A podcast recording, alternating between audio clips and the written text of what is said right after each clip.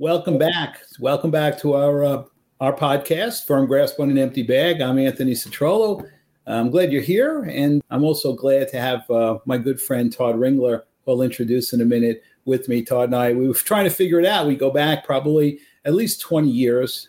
Uh, we've always, you know, it's interesting. I, we've always been kind of of the same mindset, working in the same direction. Haven't worked together as much as we probably should, but hopefully we will going forward. Um, I started the podcast, and when I started NYBB, we, we were looking at folks who wanted to exit their company. And you know, the question we always ask is, are you ready to exit your company?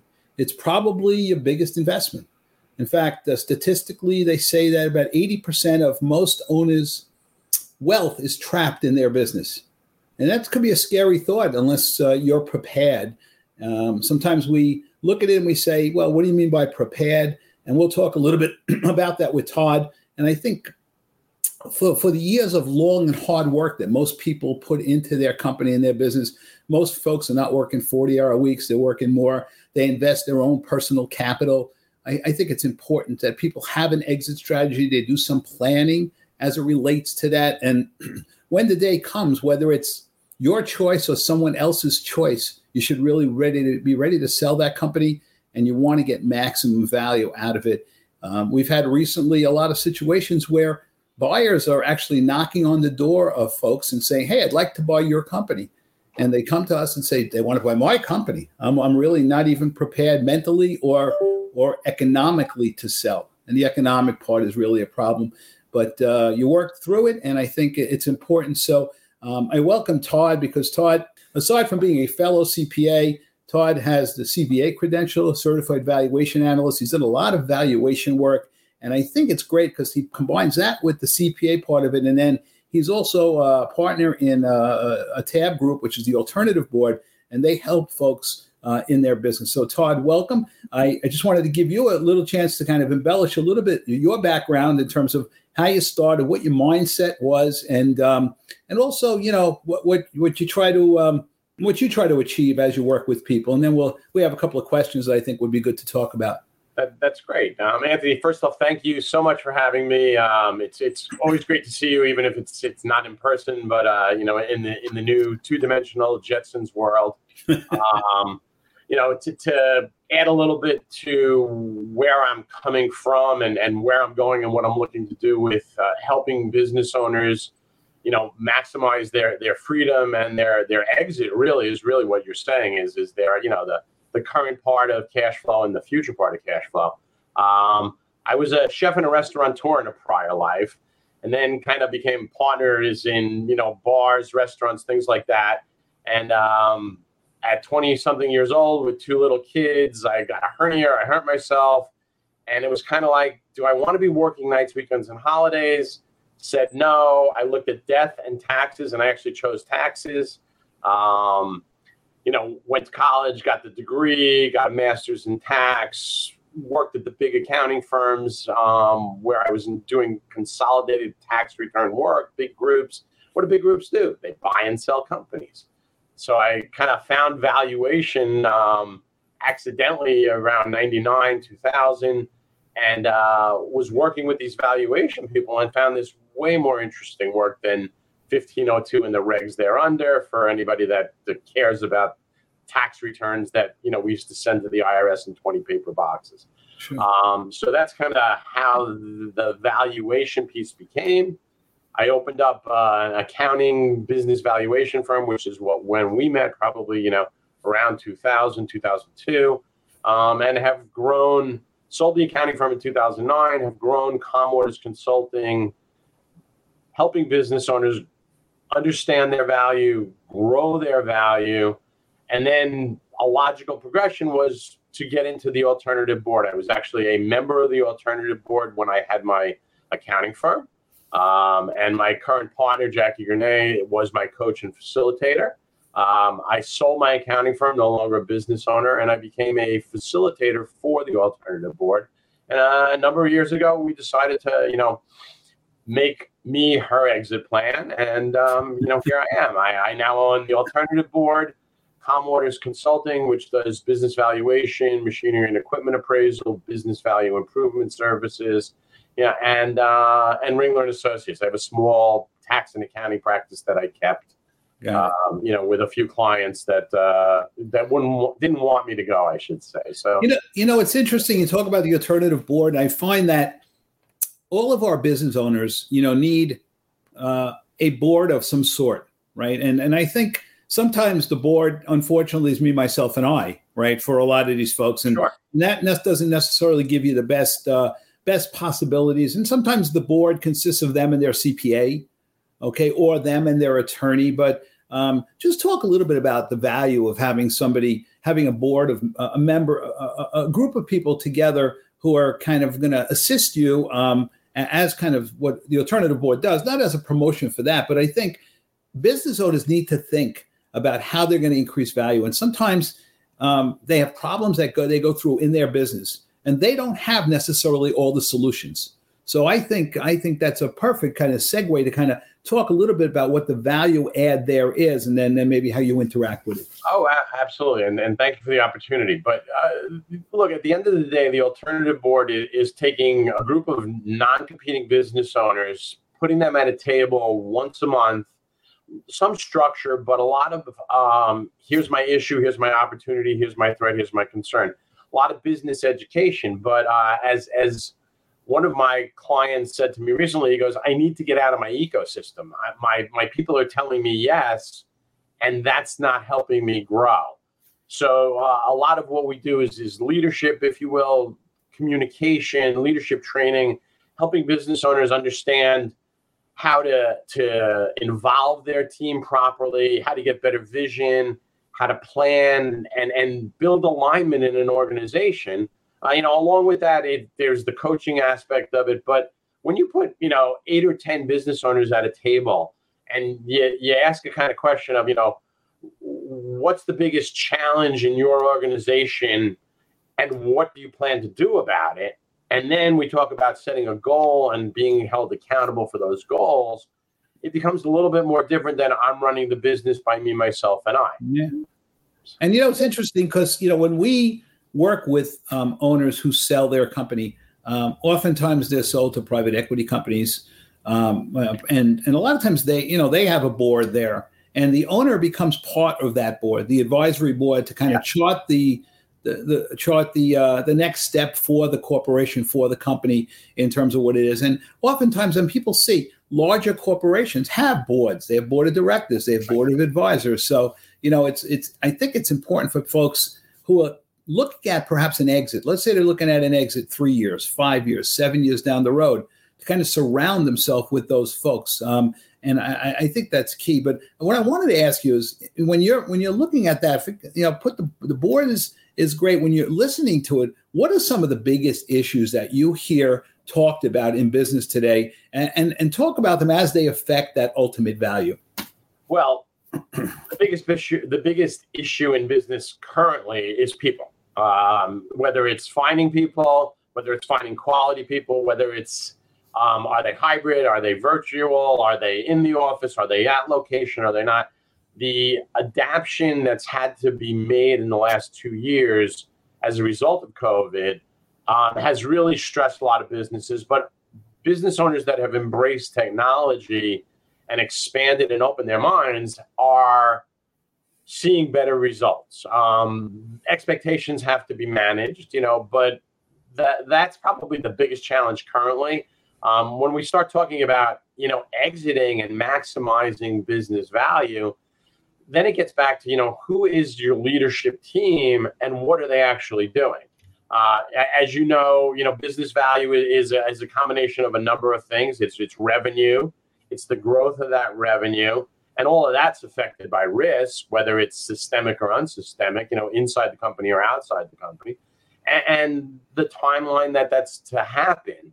So when they start thinking about exiting, are they really looking at how they can maximize the value of their company, aligning it, creating that vision of where they want to be? You know, are they able to diagnose problems? I mean, that's always a, sure. an issue that I run into. You know that you don't know what you don't know, and a lot of times you don't know how, what kind of a problem you have.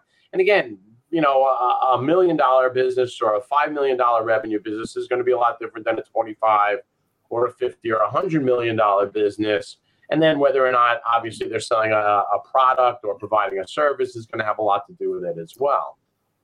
So we find, you know, it's interesting when when um, we have potential buyers and potential folks who want to uh, acquire a company. Uh, they have some key questions, and and and one of the key questions uh, surrounds, you know, it's it's interesting. So they always want to know about things like concentration of customers, right? They sure. always look at that. They always want to see what the cash flow of the business is. They want to see good financials. We could talk about that. But one of the big things they want to see, they ask, who's your management team? Who's right. your leadership team? And if you're the leadership team and you're the management team, and you don't have anybody really who's a trusted person who who can hand off, you've actually devalued your company. It's it's amazing how that's happened, and I, I I see those as as you know specific areas where it's been difficult to get folks to understand that. I mean, so I mean, uh, is there a I, I don't know I don't know you know if you have a secret message or is there a way you can actually can you show somebody that in evaluation or I mean like how well, do we that, how do we impart that information to people? Because it's hard to get through to them. Um, you know, depending upon whether or not they they know everything or they don't, or they're willing to be open or not. Um, every business has got a number of challenges. Leadership, that leadership team being one of them, and the alignment of the leadership team and how they operate together, right? You know, uh, or do they even operate together? And, and we find, I'm sure you find it in in the smaller companies, the you know the under 50 million.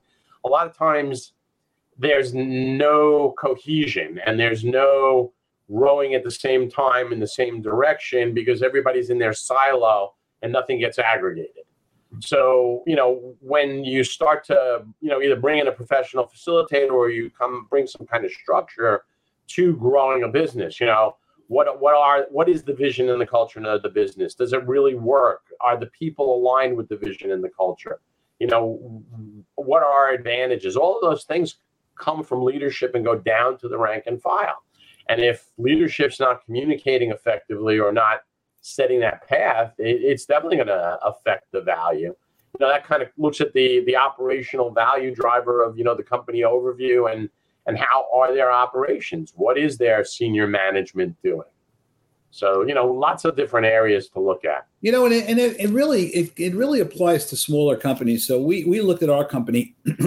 uh, about a year and a half ago. And as you know, I had a previous partner who retired. I have other partners now, and we said, "Gee, what's going to take us to the next level?" And you know, we I was thinking, you know, I'm not, you know, I, I'm going to exit at some point. I'm not getting younger, right? Uh, but um, and we went through a whole EOS program, um, which I think uh, helped us uh, define um, duties. Sometimes you find partners who have, you know, they, they run a business pretty pretty efficiently, but there's really no uh, delineation in terms of who is responsible for what. And as you try to grow the business, I think it's important to, to get in that direction, you know.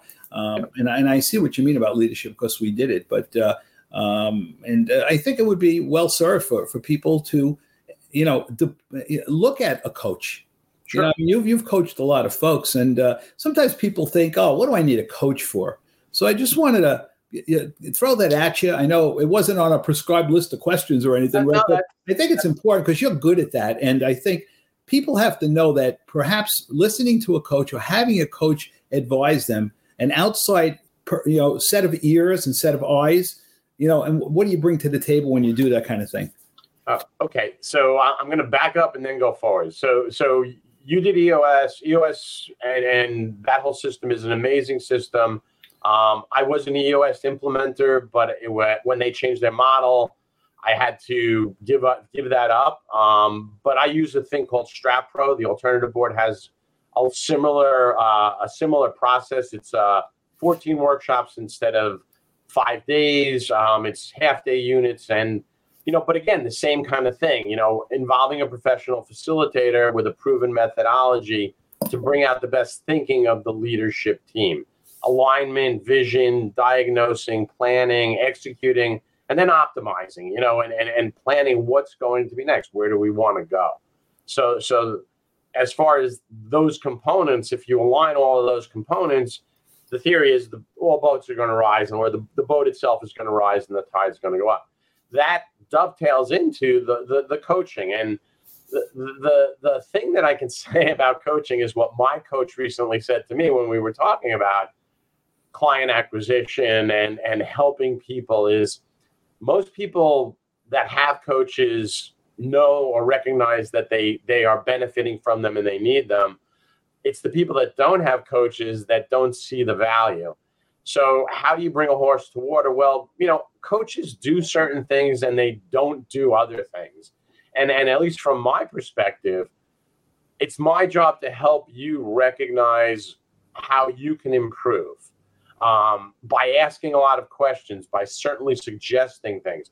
I never tell anyone to do anything because it's not my place. It's your stuff, but I can certainly help you to recognize and and improve your attributes and recognize your defects. And you know, they always say, well, you know, why are we working on our defects or our, our deficiencies? But being aware of them and being able to delegate those away. Um, you know, it's not about treating and diagnosing dysfunction. It's it's really using active listening to make informed decision help decision making help um, as as a coach. So I, are you involved in the actual business operation when you're doing that? I mean, how how deeply involved do you get? Are you for instance, looking at financial information, or are you just oh. taking your cue from the owner? I mean, what? Give, me an idea of how, well, how involved someone gets. well, that's a great question, and thank you for it. Um, as a CPA, I have to have the financial information. I really can't help you if I don't know what the numbers are. And as you know, if you can if you can measure it, you can manage it. If you can't measure it, you're really not managing anything. So, so the financial statements is always a start. Um, you know, I could take a look at three years of financial statements in about 30 minutes, have a good idea if the company's going in a good direction or not a good direction. You know, as someone that's looked at companies like four or 500 valuations in the last 22 years and, and helped hundreds of business owners move their business and personal needles forward, um, it's got to be financially driven, but it's also the strategic thinking and the execution. A lot of business owners can't get out of their own way we help them to recognize that and, and get out of your own way. You know, hiring operational managers and, and operational executives and and being able to delegate some of those non-critical leadership ownership tasks mm-hmm. um, it's key and and when that happens and the and the clients accept and are willing to change that's when the results really happen yeah. You know, if you're not willing to change, then then I'm really not going to work with you more likely than not, or I'm going to recognize that.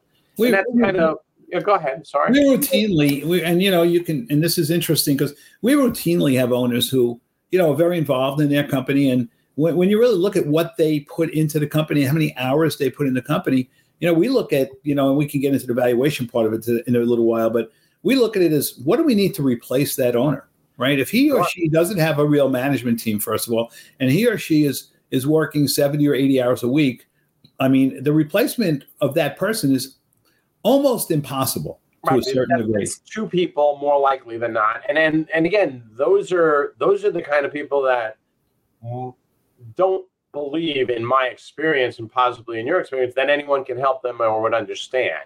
Um, you know, I'm, I'm working with someone right now. He's 57. He said two and a half years. He goes, I am going to be semi retired. I'm going to be out golfing. I'm going to be out doing business development. My organization is going to run on its own. He's at that point. He's hired the people, he's got them pretty much locked up in terms of great salaries, great benefits, a really good work environment.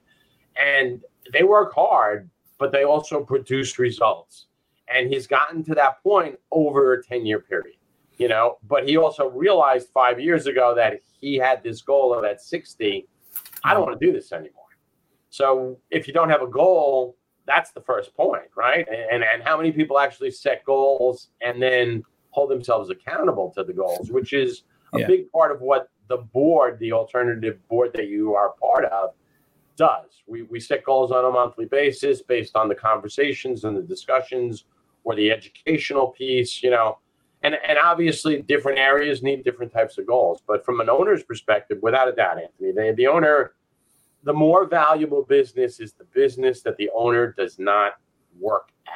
And and the marketplace, I can tell you from being in the transaction world, the marketplace for that owner that you just described is is is tremendous. Uh, in fact, the previous the the owner who is not operating his or her business that way may find themselves without a market for the most part. They may they may find themselves almost not unsellable, but really unsellable at at at, at a price that that's not going to embarrass them, quite frankly. You exactly. know, and, and uh, people look very carefully. The marketplace is ripe now. There's still fairly good multiples being paid out there. There's still a buyer interest. You know, we're, we're a little affected now by, you know, rising interest rates, which affect sure. the ROI of a company and affect the, the, the structure of a deal. Having said that, there's still plenty of cash out there that that wants to buy quality companies, but they're really they're really picky about it. So what I wanted to do is just shift a little to the valuation side of it, right? So you you put your valuation hat on a little bit, and you've probably seen things change in valuation to a certain extent. But let's talk about some of the things that don't change. Some of the things that people look at that really are the kind of the the, the cement, the, the the foundation parts of when you're looking at valuation, what is important. This way, the audience knows what is important, and maybe they can kind of look at that company and say, "Gee, do I check any or all of the boxes when somebody's going to look at me from a valuation standpoint. Okay, per- gr- great. So value comes, as I said earlier, and this value really comes from earnings and the multiple, right? And, and you know, I got an X multiple or a Y multiple, whatever it is, and and that, as you know, as a valuation professional, that multiple is based on a number of factors, but the majority of those factors have to do with the risk associated with the growth and the continuance of that earning stream, right? So we we could work both sides of this equation. So I'm going to work the the multiple side first. We want to increase the multiple. We want to reduce the risk, right? So we want to look at how is the organization set up? Um, how are your human resources? How are our financials being used? You know, what is our customer satisfaction level. You know, all of our contracts and our legal things are buttoned up. You know, we've got a uh, we've got a serious sales and marketing team that knows how to operate together. They don't fight with each other, which I'm sure you've seen, and and they they they are able to as a as a group, as a leadership group, and as the different departments, they're able to innovate. They're always looking at something new and trying to figure things out. So when you have all of those things, that's going to lower the risk and increase the multiple. Does that make sense? Right? You, I know it yeah, does, right? Sure. Right. And then the other side of the coin is the earnings, right? So what do we want to do? Well, we want to maximize EBITDA. At the end of the day, it's really all about cash flow. Um, you know, what are people being paid on in terms of that multiple? And how do we maximize cash flow? Uh, and that comes back to a really solid plan and and and just normal good business practices.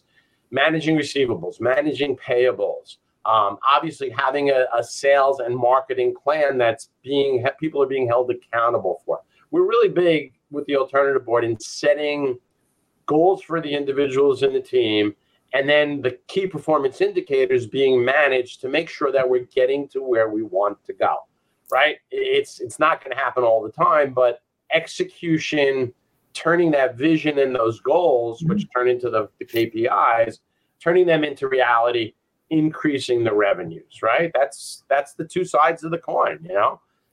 You know, the one question I have too is, you know, we we with COVID, you know, we've we've had two years, a year and a half, whatever you want to call it, of you know, almost unpredictable results. Some businesses have done much better than expected. Some have done much poorly, much more poorly. We routinely now are having folks who say, "Hey, Justin, we really need we need quality projections on your business."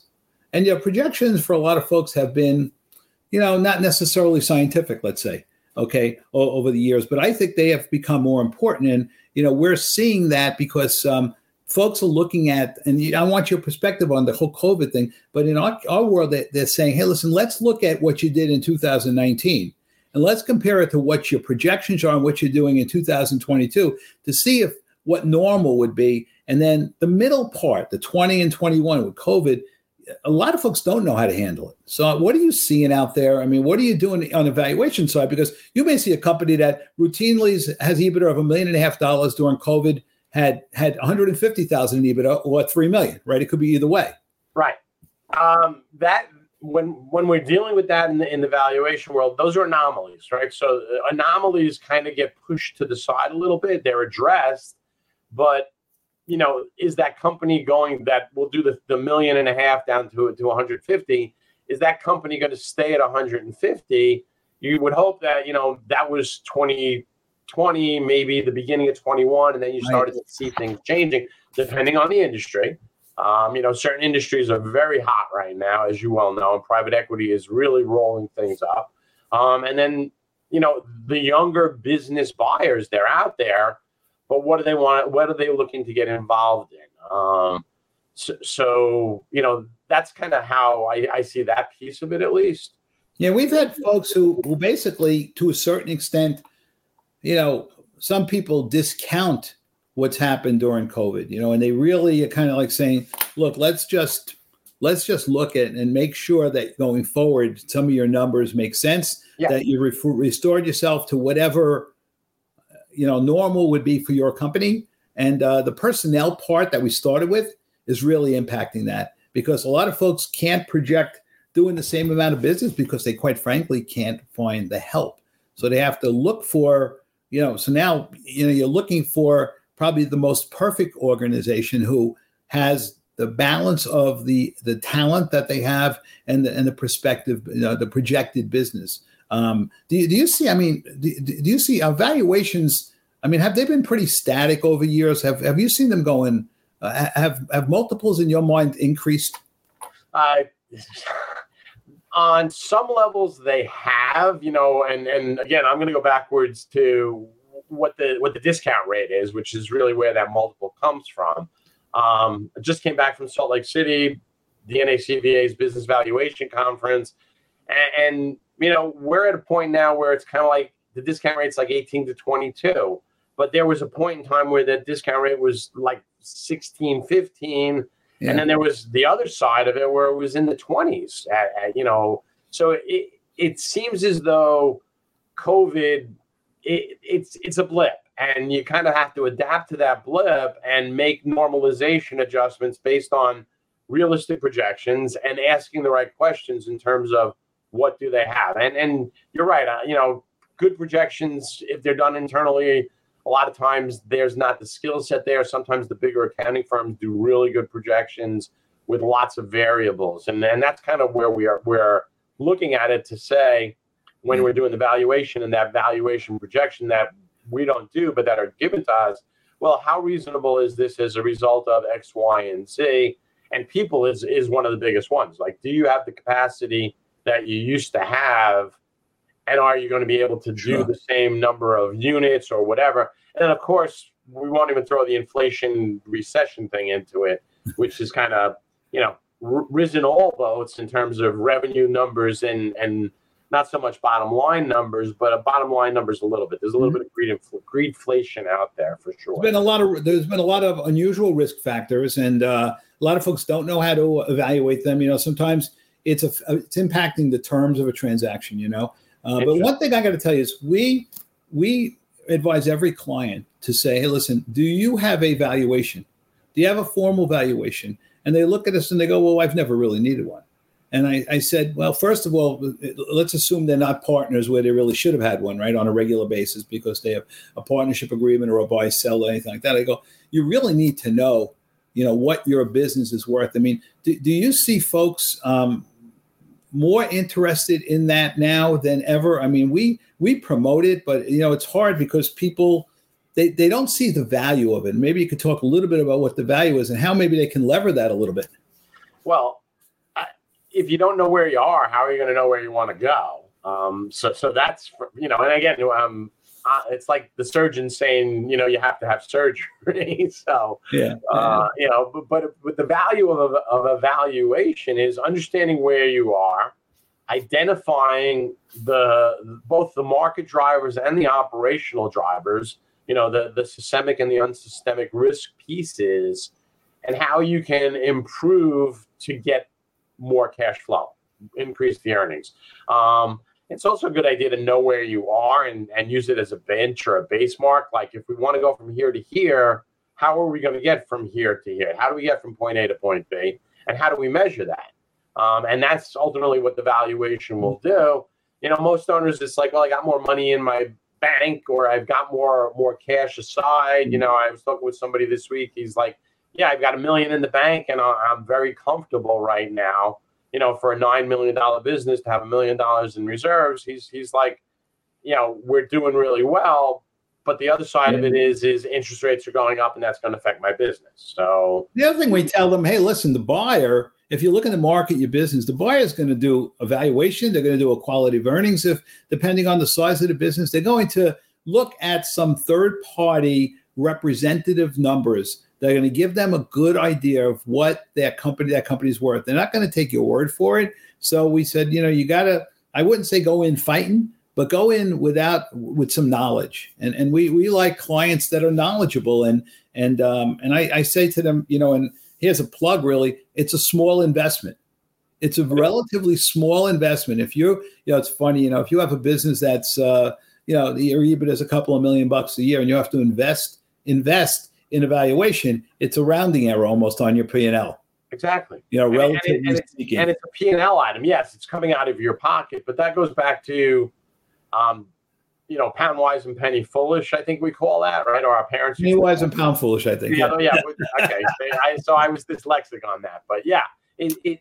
But again, people don't want to spend money that they perceive as it should be theirs. I so. also think it, it reveals a lot to you too, because you know some of the questions that you have to ask are questions we ask, and and if if if they would just actually have some perspective on some of those questions, whether it be the management or leadership team, or maybe it's concentration of customers, which we see a lot of. And then you see there are a lot of folks who have, you know, crummy financials. Oh, yeah. and, and, and you have to, when you when you're going and when you're thinking about your largest asset, which is your business, you know, the least you could have a good financial statement so that when somebody wants to see it, whether you want to borrow money if that comes to pass, or once somebody wants to buy the company, you really should at least have that, you know, have well-rounded information for them so that they're ready to go. But I, I yeah. think that makes sense. We're almost at the end. I want to give you the last word, Todd.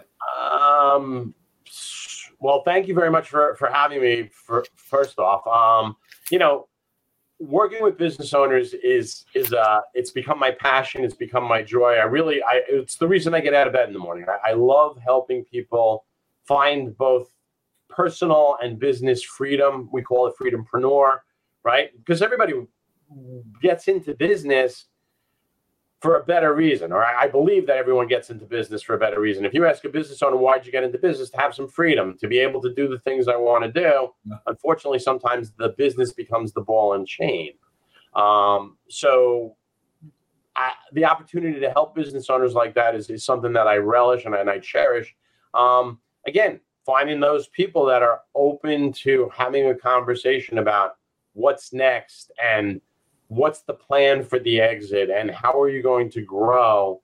And how are you going to surround yourself with people that understand what you're going through have probably or possibly dealt with what you're going through you know the alternative board. You you don't talk to these things about you know about your business with your spouse so much as you do with other business owners. So sure. you know those, and then, those, and then people, how can they reach you? Just so, um, we, so, so uh, tab T A B N Y dot com is uh, the alternative board or New York's website, and um, I'm Todd at T Todd R actually at, at T A B N Y dot com. And uh, my cell phone, 516 317 2856. I'm on LinkedIn. I'm on all the social medias. Uh, you know, that's great. And anybody needs follow through. Anybody needs to get Todd can get me. And you know, look, our our goal here, um, doing the, these shows, is really provide great information, which I appreciate Todd providing. And um, you know, I, I jokingly, in a way, say you don't want to end up with really a firm grasp on an empty bag. But sometimes, if you are not paying attention, you're not getting evaluation, you're not paying attention to your financials, you may actually not realize that the bag isn't as full as you think. And I think uh, I, I, say that like tongue in cheek to a certain extent, but I really uh, look our goal here at NYBB is, is the same as Todd's. We want to help the business owner maximize the value of what is their largest asset, and and really, you know, we want them to really realize that benefit because they they should, after working 30 or 40 years, or even if it's fewer years than that, they should be able to go on their boat. They should be able to go on vacation. They should be able to go and realize the benefits of working hard. It's not just like a, a normal job would be. Um, it's really a commitment. It's a life, a life commitment to you. And uh, please just pay attention. If we can be of any assistance at all, we're here at the NYBB Group to help you. We have. Uh, uh, I'm one of three partners. We have seven intermediaries. We have a full staff. We can help you. We're in Melville. We take care of clients throughout the country, and uh, and we work with uh, great professionals like Todd Ringler. Todd, thank you again, and everyone. Um, have a great day, and uh, we'll see you next time. Stay there, Todd.